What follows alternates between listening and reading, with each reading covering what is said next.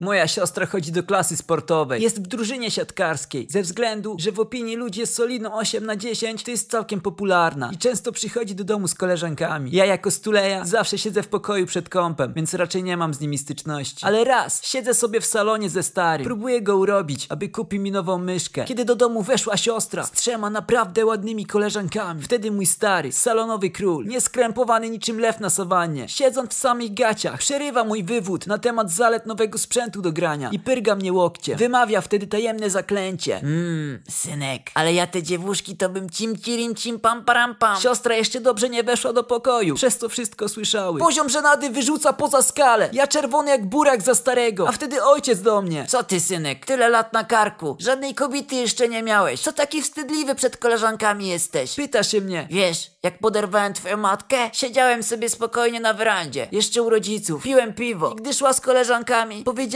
do niej, mmm, cukiereczku, ale bym cię schrupał. Zacząłem się zapadać w sobie, szczególnie, że matka to wszystko słyszała i tylko kiwając głową wyszła do sypialni, aby nie słyszeć porad starego. Myślę sobie jednak, że i tak jestem totalną spierdoliną. Jedyne konsekwencje mojego działania to to, że mnie wyśmieją. Zamknę się w pokoju i będę płakać jak co dzień przed komputerem. Postępuję więc jak nakazał stary, po czym rozkładam nogi na fotelu przed telewizorem. Otwieram harnasia, biorę łyk i gdy siostra z koleżankami już zbierają się do wyjścia, trącam starego łokciem i powtarzam jego słowa. Ty stary, widzisz te dziewczynki? Ale by mnie cim cirim cim. Siostra mało nie straciła przytomności przez to, co się właśnie odjebało. Ale zauważyłem, że jej koleżanki zalotnie się do mnie uśmiechają i mówią Hej, Ano! i chichrają się pod nosem. Myślę sobie, co do kurwy. Nagle jedna podchodzi, bierze mnie za rękę i prowadzi do pokoju. Rozbiera się przede mną, ściąga mi gacie. Nie wiem do końca, czy to jakiś dziwny rodzaj koszmaru, gdzie nagle zmieni się w jakiegoś demona i mnie zeżre. Ale czuję dobrze człowiek. I dochodzi do tego słynnego seksu. Do pokoju wchodzi kolejna koleżanka. I kolejna. Nie mogłem w to uwierzyć. Od tego momentu każdy dzień spędziłem ze starym na kanapie pijąc piwo. Gdy tylko słyszałem, że siostra przychodzi do domu z koleżankami, prygałem ojca łokciem i wypowiadałem cipko zaklęcie. Mmm, ale te łanie są dzikie, tate, ale bym je oswoił. W ciągu tygodnia pobiłem chyba wszystkie możliwe rekordy. Na członków rodziny to całe szczęście nie działało, co jednak miało swoje złe strony, bo siostra zażenowana do granic możliwości nie chciała przychodzić z koleżankami do domu. Ja jednak poszedłem o krok dalej i zacząłem chodzić ze szlafrokiem i łatwym do przenoszenia leżakiem w miejsca wypełnione lożkami i rzucałem swoje teksty całymi seriami. Mmm, mała, bolało jak spadłaś z nieba? Nieodzownym elementem był początek z obowiązkowym smoknięciem, ewentualnie gwizdnięciem, dodaniem przeciągłego mmm oraz klepnięcie kogoś w ramię przy rzucaniu zaklęcia. Czasem trafiał się bezdomny, czasem komuś zapłaciłem, aby chwilę ze mną posiedział, ale sukces był gwarantowany. W pewnym momencie tak się rozochociłem, że chciałem